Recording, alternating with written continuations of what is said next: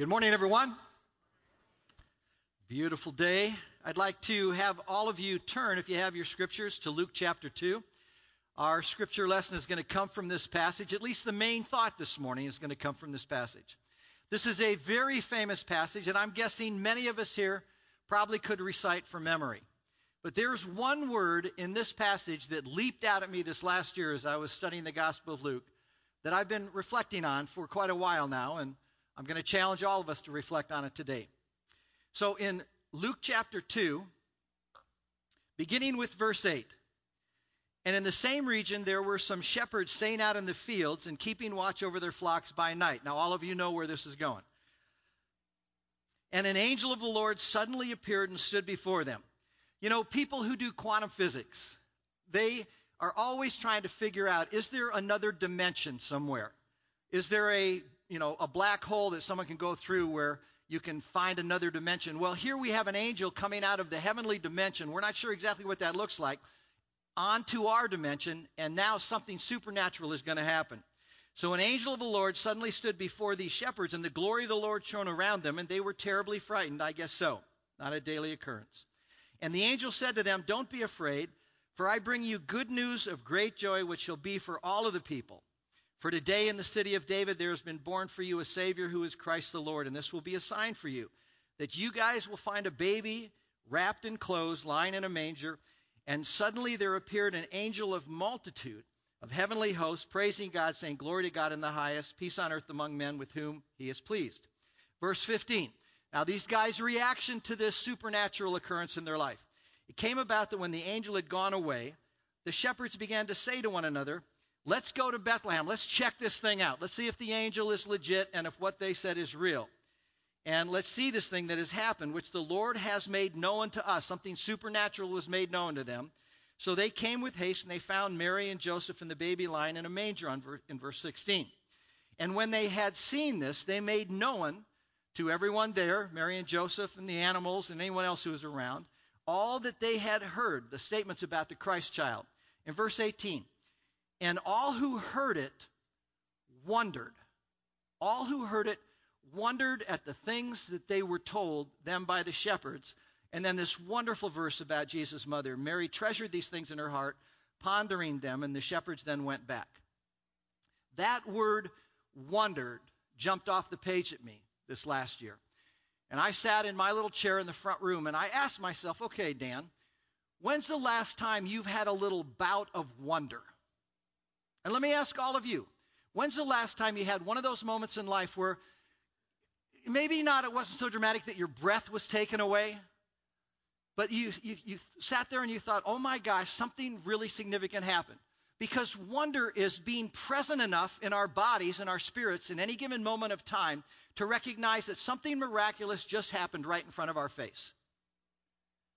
So, when's the last moment that that happened with you? My wife and I, and the first thing that came to my mind was a picture of my our middle son.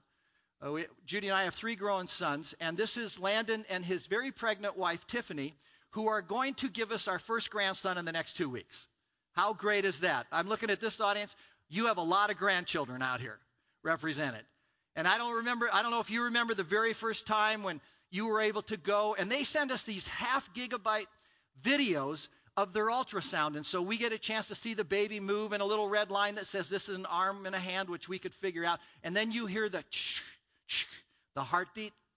And I literally look at that thing and I tear up and I'm just full of wonder at how fearfully and wonderfully made that little kid is. Now, my passion, my calling in the second half of life is to do everything I can to use my energy energy to try to build a generation of integrity filled men and women. Men and women who live authentically based on who they are and they make a contribution on the planet. And so I spend a lot of time with leaders trying to figure out what is unique to leadership. Why are some leaders better than others? What are the intangibles of leadership? Because there are basics of leadership. You got to be able to understand people and cast vision and do strategy and all that kind of stuff. But as you get to know individuals, you find out certain intangible surface where you realize there's something unique about that woman or there's something unique about that guy. And there's a really good book written called The Intangibles of Leadership, where Dr. Davis lists 10 intangibles of leadership, where he talks about some of the things that really excellent leaders have is they have a certain spirit of wisdom. You know, they have integrity, they have a certain persistence, or they have self efficacy where they they humble themselves and they don't exalt themselves all the time. They have a certain fortitude, a certain vulnerability concerning their fallible. Listen, I think we need today leaders who are able to live above all of the craziness of our world. If we ever needed people who are buoyant of spirit, I mean, just think today in the in the aftermath of the Mexican the earthquakes in Mexico, the ravaging of the hurricanes through Florida and through Houston, the aftermath of the California fires. Think about what it what people need after the shootings in Las Vegas or the New York City mow down this last, you know, just recently, or the shootings that are happening on campuses. We all are very attentive to all the craziness and insanity that goes on around us. We're even aware, because we live in our own skin, of the tension and the frustration that happens in our own inner worlds. And yet, every so often, I bump into a leader who has this rare intangible that they manage their lives and they live in their faith in such a way that they have a buoyancy to see above the clouds and to have joy and to have hope. And it's like their, their spirit is captured by all these different wondrous moments that life brings. Because if you want to see bad and get negative, easy to look out there. If you want to see good and wonder, there's plenty of that too. It kind of depends on where we focus. Now, I know myself, I am probably more familiar with the thieves of wonder than I am with wonder itself. And let me ask you if any of, if you ever bump into any of these thieves, if they ever visit you, how many of us sometimes uh, our spirit of wonder is robbed by whining? Life is so hard. I know none of us have ever said that. Or maybe sometimes wonder is just lost because things are heavy. You get weighed down, busy with responsibility. There's so much to be done. There's so much suffering and pain in the world. And I just get worn out with the needs of people. Or maybe sometimes worry robs wonder from you. And your heart gets, your spirit gets filled with fear. And fear is, we must remember, is only one possible outcome to our current circumstances. There's always a better thing than just being afraid. Or maybe you just, whatever. You know, you get to a point where there's kind of a cynicism of spirit. You lose the, the joy of life and you think, ah, there's just too much resistance. I, I, I can't move forward. Things aren't moving forward. People never change and you kind of get cynical. Probably most of us are far more familiar with the thieves of wonder than living with this rare leadership intangible of having a spirit of wonder and a buoyancy of spirit. I hope that uh, I don't fall in the category that Jesus mentioned a long time ago. Jesus wondered at times. And there's a wonderful verse in uh, Mark chapter 6 where Jesus wondered at their unbelief. I hope he doesn't look at me. And what fills his heart with wonder is kind of how my head's down in my unbelief. So, what I'm going to do is just ask all of you to do a little personal self assessment. And I want you to look at these five things whining, weighed down, whatever, worn out, and worrying. And I want you to take 30 seconds and come clean to the person next to you and say, That one right there is the number one thief of wonder in my heart. So, you got 30 seconds. Just go ahead, share with one another.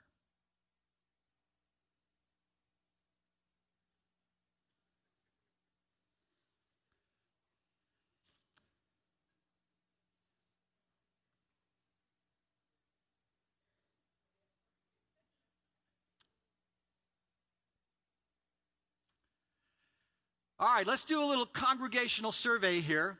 How many said that worrying is the number one thing that takes away? Just give me a little hand raise here. Okay, that's interesting. How many of you said whining? Sometimes, yeah, I just I kind of whine. Just a couple. All right, way to go for being honest there. How many of you, it's just the weighed down part of life? Just the day after day. How many sometimes just get to the point where you maybe you work with people and you see the downside of human nature and you just get to whatever? People never change. Wow. Very interesting. And worn out? Yeah. We okay. How many of you want more wonder? I think all of us do. You want more wonder? I'm going to give you a couple ideas of how to expand your heart with this wonder quotient. I think number one, if we want to have more wonder, we need to dissect our own story. And the key phrase here is we need to replay our own individual story often and deeply. Because wonder is often found when we ponder how did we get from there to here? And when we slow down and reflect on that, we almost always are captured by the wonder of, oh my gosh, God was being was involved in moving me from there to here. And if I would just stop and think about that, I would be captured by wonder. Now, we see this is true in the Apostle Paul's life. The Apostle Paul had an awesome story, and he loved to tell it. And he would tell it often, and he would think about it deeply, and he would write it to young Timothy. Most of us are very familiar with Acts chapter 9, how Paul was going to Damascus to persecute Christians, and God shows up, a light comes from heaven and knocks him down, and Paul says, Who art thou? And the voice says, I am Jesus whom you're persecuting, and Paul says, What do you want? And I mean, it's just unbelievable story. So I want you to, if you have your scriptures, look at Luke, uh, Acts chapter 22, just to give you one illustration of this, to see how the Apostle Paul, when he was, when he replayed his story, I have to believe that the wonder quotient in his own mind just expanded. So in Acts chapter 22, the Apostle Paul is in Jerusalem and he's being falsely accused and uh, he kind of gets arrested and he gets an opportunity to stand before the people and make some defense. And so in Acts 22, he says, Brethren and fathers, hear my defense which I now offer to you. And when they heard that he was addressing them in the, in the Hebrew dialect, they all became more quiet. And he said, uh, Listen, I'm a Jew born in Tarsus. I'm educated under Gamaliel. I uh, was zealous for God, just as all of you are today. And then he says, I was even on this way persecuting the way to death. And uh, I had received letters in verse 5 from the council in order to persecute them. And then in verse 6, he says, It came about that I was on the way approaching Damascus about noon. A very bright light flashed from heaven all around me, in verse 6. And I fell to the ground, and I heard a voice say to me, Saul, Saul, why are you persecuting me? And I can imagine Saul pause for a second there. And people said, Woo, a voice from heaven. Why are you persecuting me? And I wonder if in that moment Paul wasn't just, You got to be kidding me, like heaven intervened in my life. Whoa. And he said, I fell to the ground. And I heard this voice say to me that. And I said, Well, who are you, Lord? And he said, I am Jesus, the Nazarene, whom you're persecuting. And those who were with me, they beheld the light, to be sure, but they didn't understand the voice of the one who was speaking to me. And I said, What shall I do, Lord? Because I'm there right now. And the Lord said, I want you to arise, go into Damascus, Damascus, and you will be told what has been appointed to you. And there'll be a man named Ananias there who's going to pray for you. So he goes into that town, and Ananias prays for him and says to him, Listen, in verse 14, the God of our fathers has appointed you to know his will and to see the righteous one and to hear the utterance of his mouth, and you will be his witness. And I just can't imagine that Paul says that. And he says, Unbelievable. I went from on the road to Damascus, I was there, to now I'm here risking my life for this supernatural God that collided in my life. Whoa. We feel this in 1 Timothy chapter 1 when he's writing to Timothy. Listen to these verses.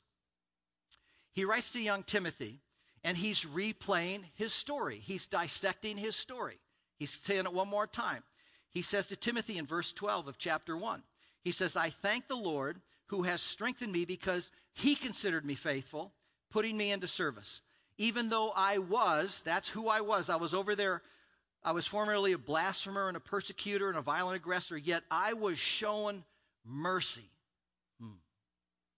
because I acted in ignorance. And the grace of the Lord was more than abundant with the faith and love that are in Jesus. And it's a trustworthy statement deserving full acceptance that Jesus came into the world to save sinners, among whom I am foremost of all.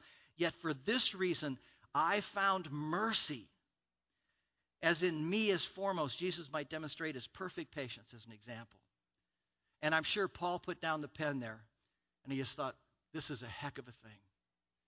That I am someone who was there and now I'm here and I've received grace and I've received mercy and I've been called and I had this mission. And what happens inside of him is really very interesting. The next verse, in verse 17, Paul erupts in worship. He says, Now unto the King, eternal, immortal, invisible, the only God, be honor and glory forever and ever. Amen. So, when's the last time you replayed your story? When you took some time and you dissected it? Because I think about my story And when I slow down enough to reflect on it, I just shake my head. Because I think about my story. How did me, in ninth grade at five feet five, 185 pounds, who would roll to class and roll out of class, go from there to being six feet four and a college athlete? How did me go from being an adaptive PE in middle school to being the team captain of a high school basketball team that played for a state championship in Southern California? How did I go from remedial reading class in high school to a published author of multiple books? Hmm. How did I go from being incredibly relationally insecure and intimidated by strength? I was there to being a mentor to CEOs and presidents and negotiating conflict and doing what I do today. How did I go from scoring low on my ACT score because I didn't test well to being a distinguished visiting scholar in a PhD program at a university outside of Chicago? How did I go from being spiritually lost and confused as a 17 year old high school kid to receiving the grace of God in this stadium when I was 17 years old. How in the world did I end up in Angel Stadium? Is that a great place to find the Lord? How did I how did I get to Angel Stadium? And how did I listen to a man named Billy Graham? And how did I hear the gospel for the first time in my life? I don't remember one authentic Christian kid on my high school campus. There was no ministry. And God gets me to Angel Stadium. And through the mouth of this wonderful evangelist, I understand that Jesus loved me. And I went forward to third base. You can see third base in Angel Stadium right there. Mike Trout is sliding into third base. He hit a triple. I sit on third base, and my life was changed. How in the world did that happen? Think about your story. When I think about that, folks,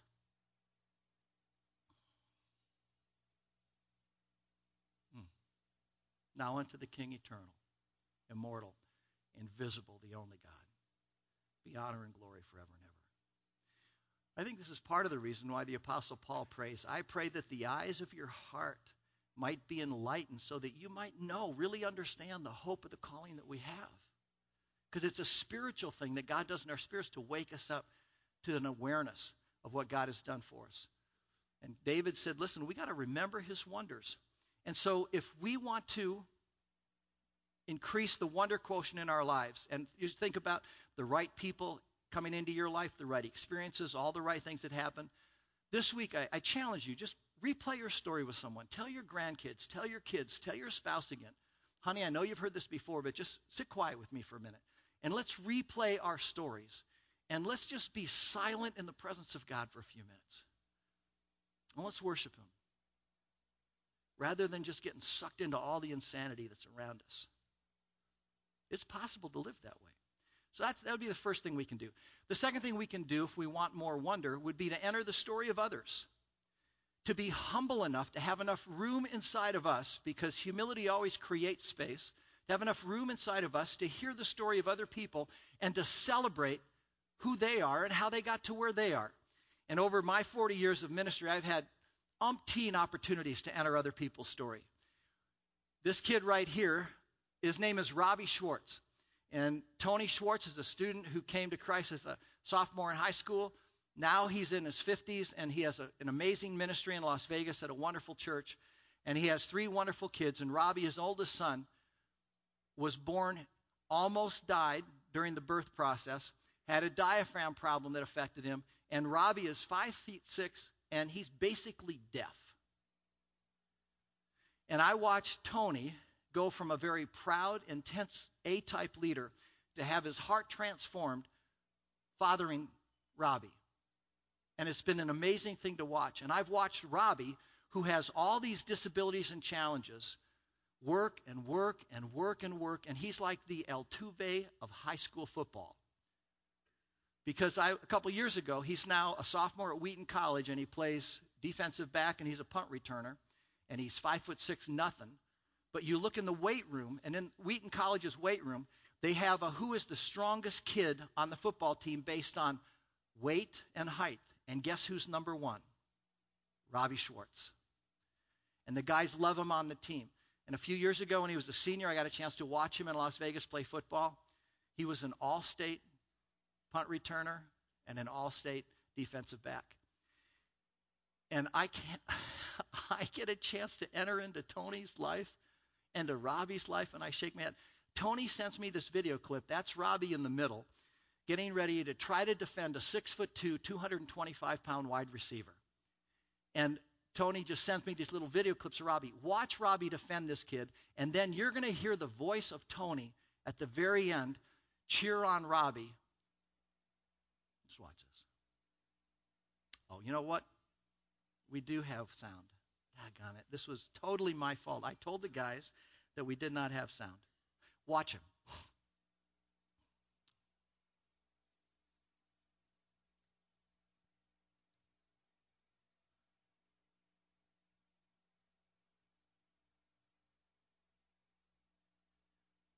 And Tony, his dad, yells, That a boy, Robbie, that a boy. And when I watched that clip, I was sitting in my chair, I turned off that thing, and I just sat quiet. And I wondered about a five foot six inch kid who's playing football at Wheaton College, and about a kid who's transformed his dad's life. There are these amazing things that happen in all sorts of people's lives. This last week, I was captured by George Springer and listening to his story. Who here's a guy who was stuttered when he was young, he was uh, picked on, he was bullied, he was shy, he was made fun of, and he found his solace in playing baseball. And he's real involved in, say, the Stuttering Association for the Young. And this last week, George Springer, the stuttering, stuttering kid, was the MVP of the World Series and set records. He hit 379, 29 total bases, hit five home runs. Unbelievable. And I just thought about that kid stuttering, hitting home run after home run, getting on base after base. I just thought, this is unbelievable. I had the joy of entering this guy's story, and I was full of wonder. Whose story have you entered into in this last month? When you sat, maybe, maybe you heard it and you sat there quiet and you just thought, now unto the King eternal, immortal, invisible, the only God. And you were just, the wonder factor raised. I had the joy of being Brian's brother. Brian and my and uh, our mom moved in to live with us seven years ago. They both passed three years ago, and I, so I had four years with Brian before he died, real up close. And I got a chance to enter his story. I got a chance to hang out with his posse, as you can see on the right. You could write a sitcom with these guys. They were wonderful. Each one had an incredible personality. You can see Brian had Down syndrome. And he was challenged, and he didn't have a lot to offer, but he would bring everything he had in any given minute a time. And I got to take him with me when I would speak to places. So we did a men's retreat together. And I'd have Brian open in prayer, and he would stumble through a prayer. And men were incredibly gracious, just like the brothers would have been yesterday if Brian would have been with us. And he stand up and thank you, thank you, Lord, for my brother Dan. Help help him speak clearly, and uh, be with him. I, I think that's all. Amen. you know, he'd utter a prayer like that, and all the guys would cheer. And I'd stand up and I'd do everything I could to try to challenge these guys to think about their life and become better men, better husbands, more integrity filled leaders in their, in their cities. And so he's at a retreat with me, and we're just hanging out together. I'm doing all the speaking, and we come in for the third message, and Brian is sitting in the front row. And the retreat that we did was in central Michigan. And so most of these guys had beards and were wearing camo and had loaded weapons in their trucks. This was a bunch of dudes. And I, I, I guy taps me on the back and I turn around and here's a guy in a hoodie camo. He's got a big salt and pepper beard, kind of long hair. He looks like he's about 60 years old. And he said to me, Hey, I want to thank you for bringing your brother with you this week. And he points to Brian sitting there. And I said, yeah, it's really been fun, hasn't it? Thanks for welcoming him. He goes, Yeah, no problem. He said, I have a younger brother. I said, Really? He said, Yeah. Um, he's dying. He's going to be dead in a month. I said, I'm sorry. He looked down, he looked up at me, and he says this. He says, I've been estranged from my brother for 30 years. 30 years ago, we got into an argument that was mainly my fault. and I've completely shut him out of my life.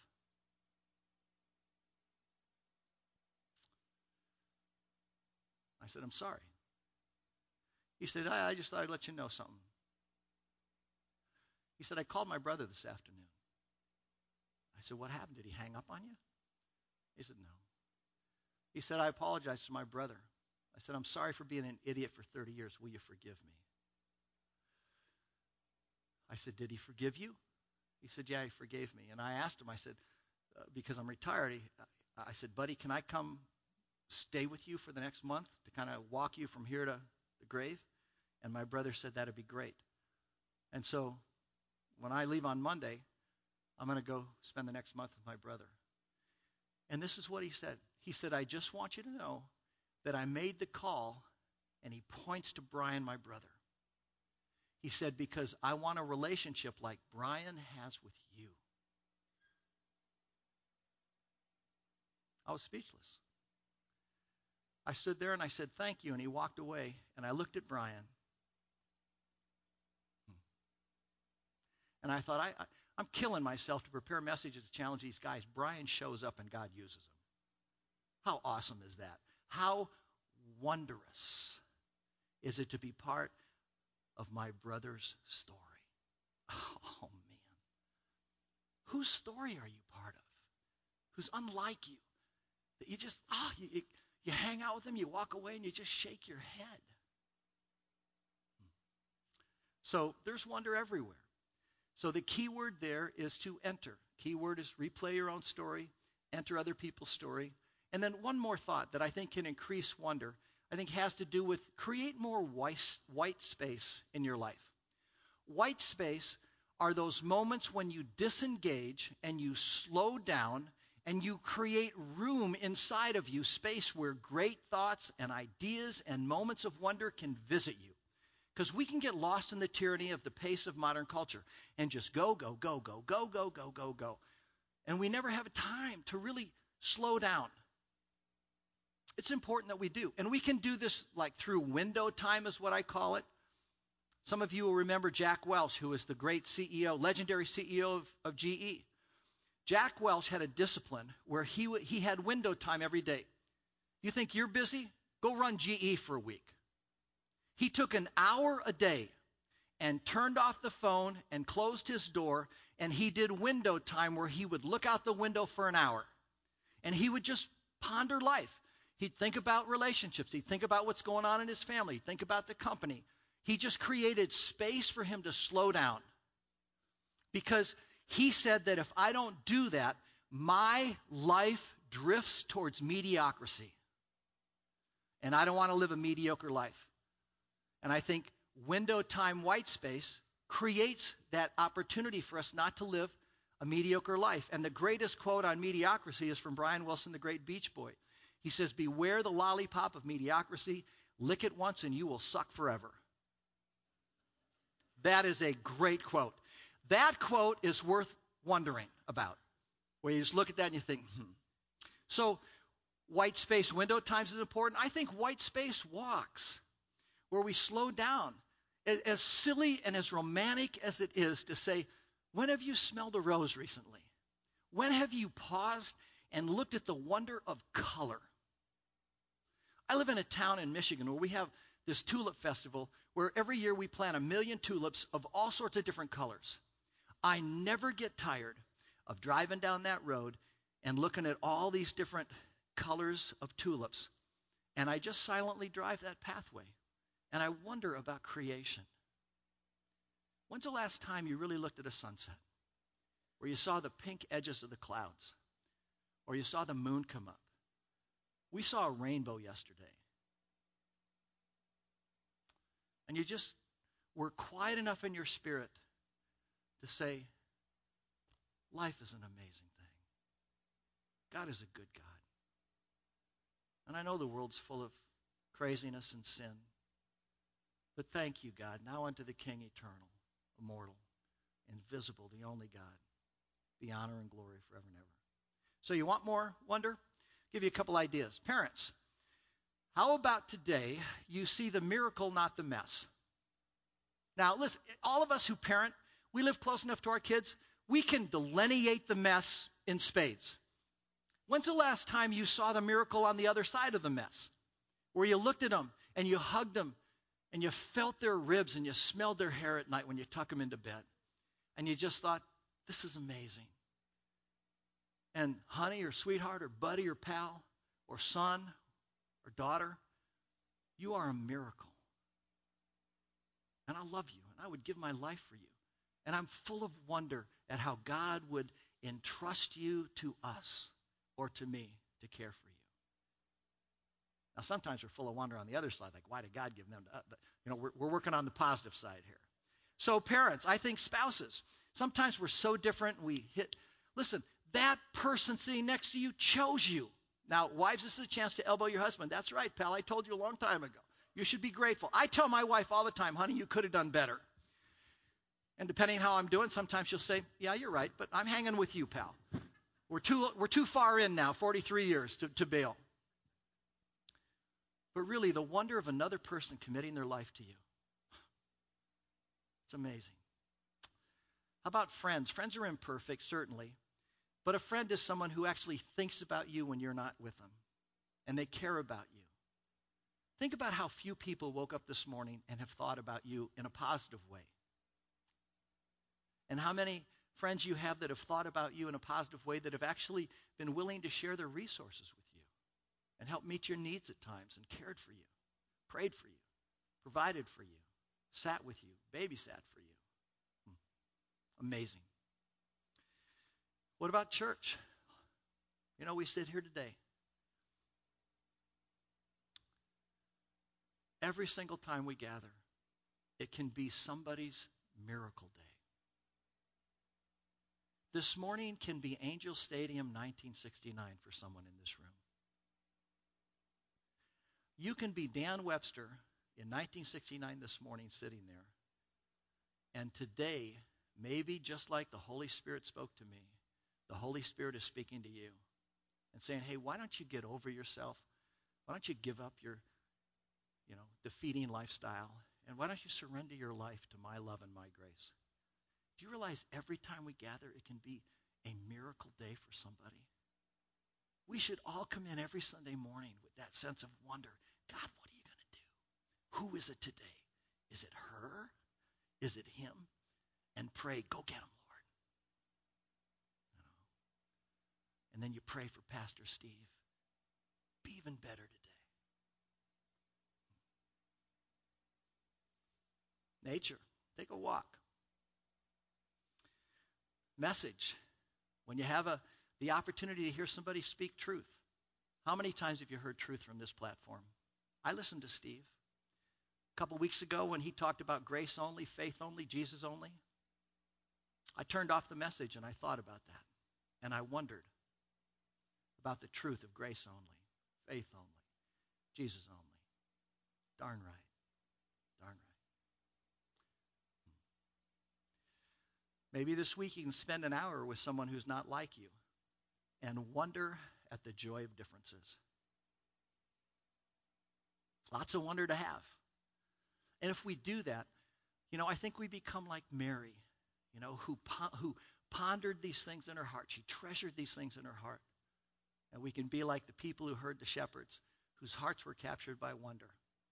How fun would that be? All of us could use more wonder.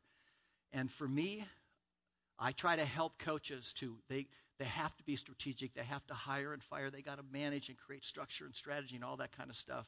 But I keep trying to help them to slow down. Listen, don't miss the miracle of life and the opportunity to add value in the middle of it all. And I pray that would be true for every one of us certainly beginning with me. Let's pray together as we end.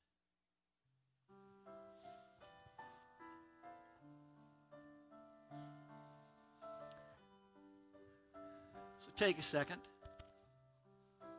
Maybe for some of you right now, maybe you just need to have a moment of quiet worship in your heart where you, you are captured by wonder.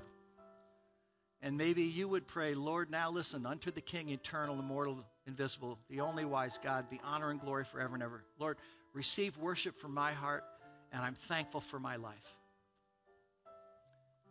Maybe some of us here, we've been so cynical this last week.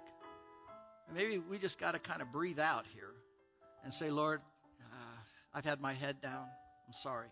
Cleanse me, renew me, refresh me, enlighten the eyes of my heart so I can live with more wonder this week. Maybe, wouldn't it be something if this morning was someone's miracle? Miracle morning. How cool would that be? Just respond to God. And if, if that's you, obviously the altar's open. People will pray for you, you know, if you're in a tough situation. Um, whatever the Spirit of God is prompting, just respond to Him. Father, thank you for this morning. Thank you that thousands of years ago, angels spoke, shepherds heard, people listened, wonder filled the hearts of people, and things were different. Lord, help us to carry that intangible of wonder with us. In the name of Jesus, we pray.